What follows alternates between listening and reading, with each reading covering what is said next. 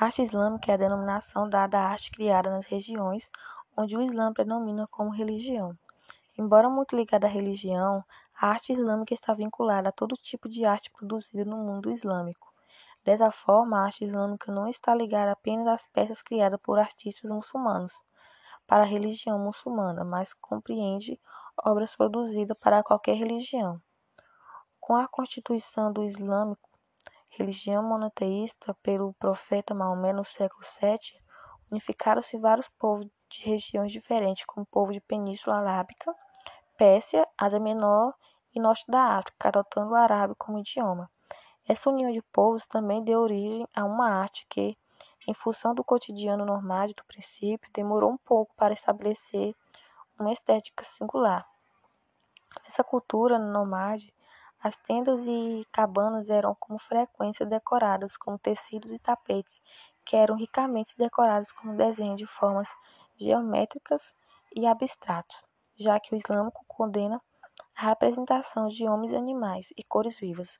À medida que o nomadismo foi se desfazendo, os tapetes ganharam função decorativas no palácios e mesquitas. Os tapetes ainda têm grande importância na cultura islâmica. Os mais valiosos são os tapetes de peças. Na arquitetura, a arte islâmica se destacou especialmente na construção de mesquitas, que são locais sagrados de oração, além de túmulos e escolas religiosas ou casas de estudos e retiros denominadas madrasas. As mesquitas são as peças da arquitetura islâmica mais conhecida. As primeiras foram construídas entre os séculos 7 e 8, de acordo com o modelo da casa de Maomé em medida, que consistia numa planta quadrangular com pátio voltado para o sul e duas galerias com teto de palha e colunas de tronco de palmeira. Nos séculos seguintes, a arquitetura sagrada foi deixada de ter austeridade e os materiais e elementos rústicos da casa de Maomé, embora tenha se mantido a preservação de algumas formas geométricas.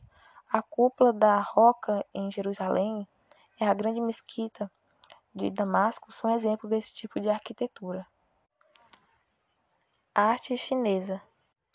Segundo alguns historiadores, a arte chinesa é a corrente mais antiga do mundo e conta com uma história de mais de 3 mil anos. Conhecida com uma tradição sólida que se manteve apesar de diferentes dinastias, a estética desse movimento teve como foco o equilíbrio e a beleza. Assim produziu um legado incomparável, composto por trabalhos em cerâmicas, pinturas e outros tipos de arte. Foi graças aos diferentes imperadores que a arte chinesa marcou a história com uma produção genuína. Afinal, esses poderosos comandantes foram os primeiros patrocinadores dessa corrente. Logo, os artistas chineses contavam com o suporte e o incentivo necessário para produzir sua arte com liberdade de criação. Dessa forma, seus trabalhos se sobressaíram por suas características únicas e exclusivas.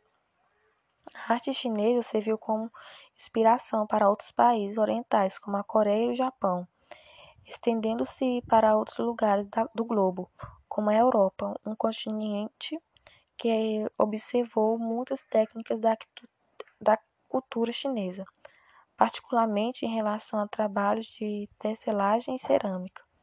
O modo como a China percebia e considerava a arte colocou o país em uma posição singular. Isso porque sua cultura considerava que a criação de um artista amador que possuísse vasto conhecimento e cultura representava um status mais alto do que o da arte produzida por um profissional. Neste cenário, um tipo de arte que se destacou foi a caligrafia, que já era classificada como mais notável entre todas as artes.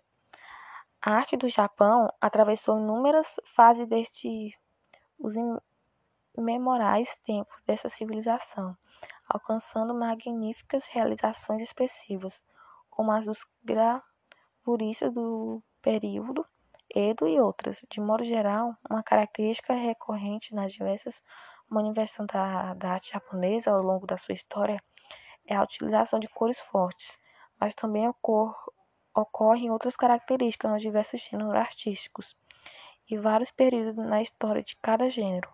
A arte gravurista, por exemplo, conheceu características como refinamento e unitismo, a magnífica junção delicadeza e intensidade. Um exemplo de arte do Japão no âmbito das artes cênicas é o kabuki.